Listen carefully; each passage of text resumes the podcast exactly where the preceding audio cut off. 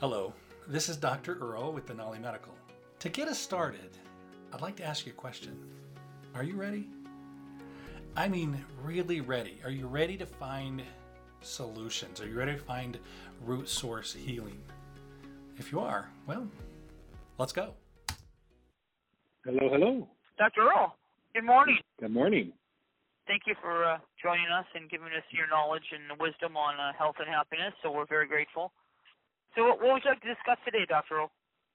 Well, first, do you guys have any questions, any pressing topics you want me to talk about?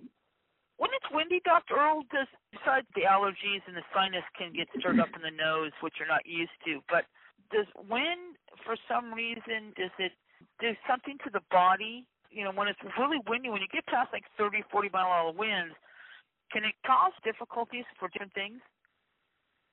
Well, certainly the the convection, which is the body offloading heat, is accelerated significantly, regardless of of your clothing, and so your body really will go into a phase where it starts to pull blood from those areas that are exposed and try to keep the heat in a little more locally if things get you know get compromised at all. And our bodies are well suited to do that, but part of that process can make us feel a little bit different, if you will. So we don't feel like we're quite as ready to run and jump, and you know that blood flow kind of seems to get a little bit held inside. The other thing that the wind will do is it will set off a little bit of a stress region.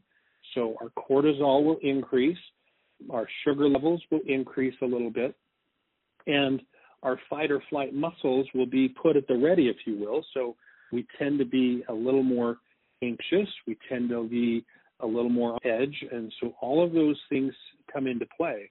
And then certainly when you hear the sound, and you know there's some people that that are quite disturbed by the sound of wind, and there can be some sounds that the winds generate that frankly can be terrifying.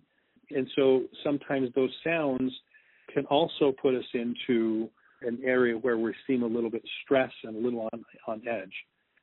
Interestingly enough, when you brought up the smell and the congestion, nothing really sets off our memory the way smell does. And there are certain things, I mean, you've got touch and you can see certain things, but it is interesting that they, and they've done research on this, that the power of smell to elicit a memory or an emotion is unparalleled with most of the other senses. And so sometimes that can also play a role. But in general, yes, we get put on edge with the wind. There are some times when we're warm, it, it can calm us just a little bit if it's a gentle wind. But as you mentioned, you know, you get up above anything above 10 miles an hour tends to be a little aggravating, and certainly in the 30 mile an hour range, it, it becomes very aggravating and, and does change the physiology of our body. Gotcha. Cool.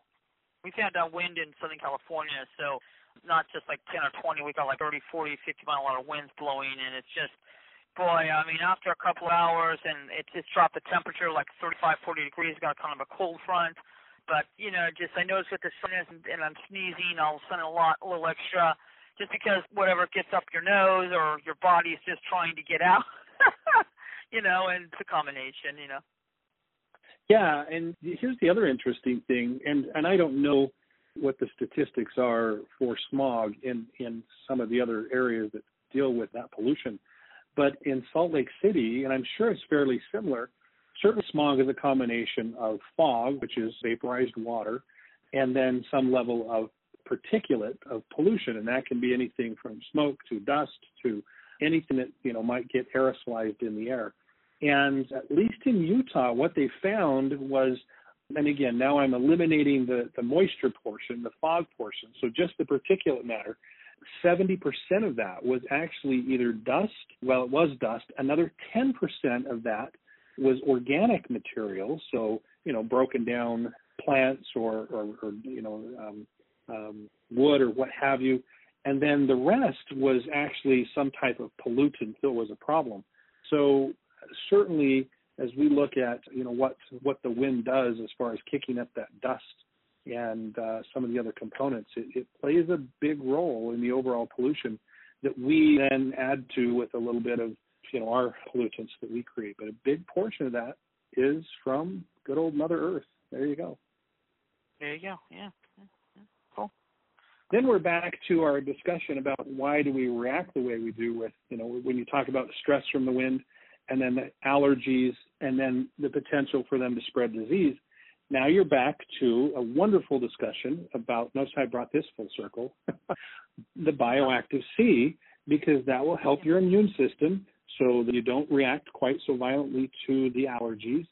And vitamin C is critical for stress and stress reduction and recovery from stress. So, getting a good, healthy dose of vitamin C in your body when you're under those stressful situations helps prevent you on all fronts stress, infection, and so forth. There you go. Wow, thank you. That's great. Oh, by the way, ladies and gentlemen, just real quick, you go to 1 800 674 3250, 1 800 674 3250, and you go to worldsgreatestvitaminc.com, worldsgreatestvitaminc.com. There you go. Okay. At the beginning of this lecture, I asked you, Are you ready? Are you ready? And we're going to close with that same question Are you ready? If you are, let's go.